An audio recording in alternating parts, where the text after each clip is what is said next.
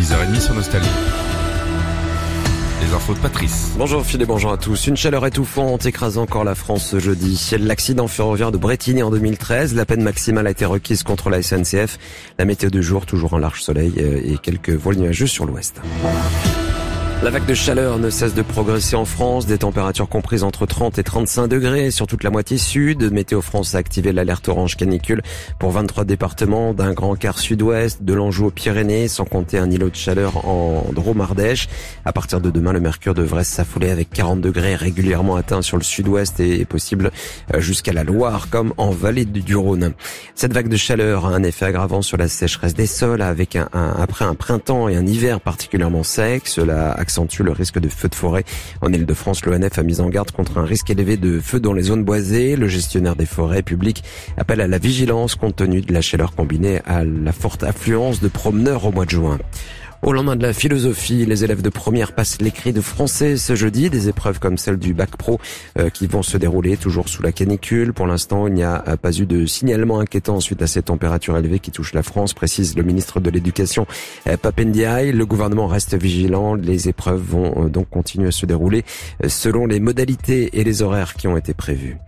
Quatre heures de réquisitoire accablant contre la SNCF hier au procès de la catastrophe ferroviaire de Bretigny. Le drame avait fait 7 morts, 400 blessés en 2013. Selon le procureur, l'entreprise ferroviaire a privilégié le rendement à la sécurité des usagers. Il a pointé du doigt une défaillance de la maintenance. 450 000 euros d'amende ont été requis à l'encontre de la SNCF. La relaxe pour SNCF Réseau et un cheminot.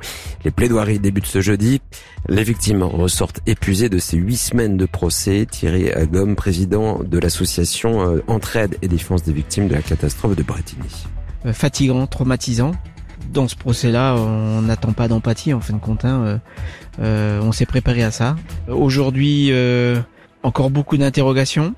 Certains, comment dire, employés avaient une crainte de parler avec leur assureur dans le dos. Et donc c'est c'est extrêmement traumatisant et pour les victimes que en fin de compte de ce sentiment d'une vérité cachée manipulé euh, qui fait qu'aujourd'hui, eh bien, on a un grand espoir dans la décision du, du, tribunal, mais on reste vraiment en suspens. Thierry Gomez interrogé par Régis Longjaret. Une fraude massive au quoi qu'il en coûte. L'accusation a requis 7 ans de prison et 100 000 euros d'amende à l'encontre d'un influenceur jugé à Paris pour escroquerie en bande organisée dans le cadre des aides au Covid. Il est soupçonné d'avoir détourné des millions d'euros via les réseaux sociaux. Le jeune homme postait en 2021 des photos de lui devant une voiture de luxe ou une piscine à Dubaï. Le président français Emmanuel Macron et ses homologues allemands et italiens sont attendus à Kiev ce matin. Les trois dirigeants euh, devraient confirmer le soutien de l'Europe à l'Ukraine en guerre après une aide militaire d'un milliard de dollars annoncée par les États-Unis. Washington qui a appelé aussi ses alliés à intensifier les livraisons d'armes à Kiev en difficulté face aux Russes dans le Donbass. Le président ukrainien Zelensky a dit sa gratitude à l'égard des Américains pour cette nouvelle euh, tranche d'aide militaire. L'affaire secoue Hollywood. Euh, Kevin Spacey, la star américaine aux deux Oscars, doit comparaître ce jeudi devant un tribunal de Londres pour des accusations d'agression sexuelle, des accusations qui remontent à une période où il était directeur artistique d'un théâtre dans la capitale britannique. Les dinosaures, plus forts que les avions de chasse, Jurassic World, le monde d'après, pour sa première semaine dans les salles françaises, a détrôné le légendaire Top Gun de Tom Cruise. Le sixième épisode de la saga des Jurassic a attiré plus d'un million de spectateurs.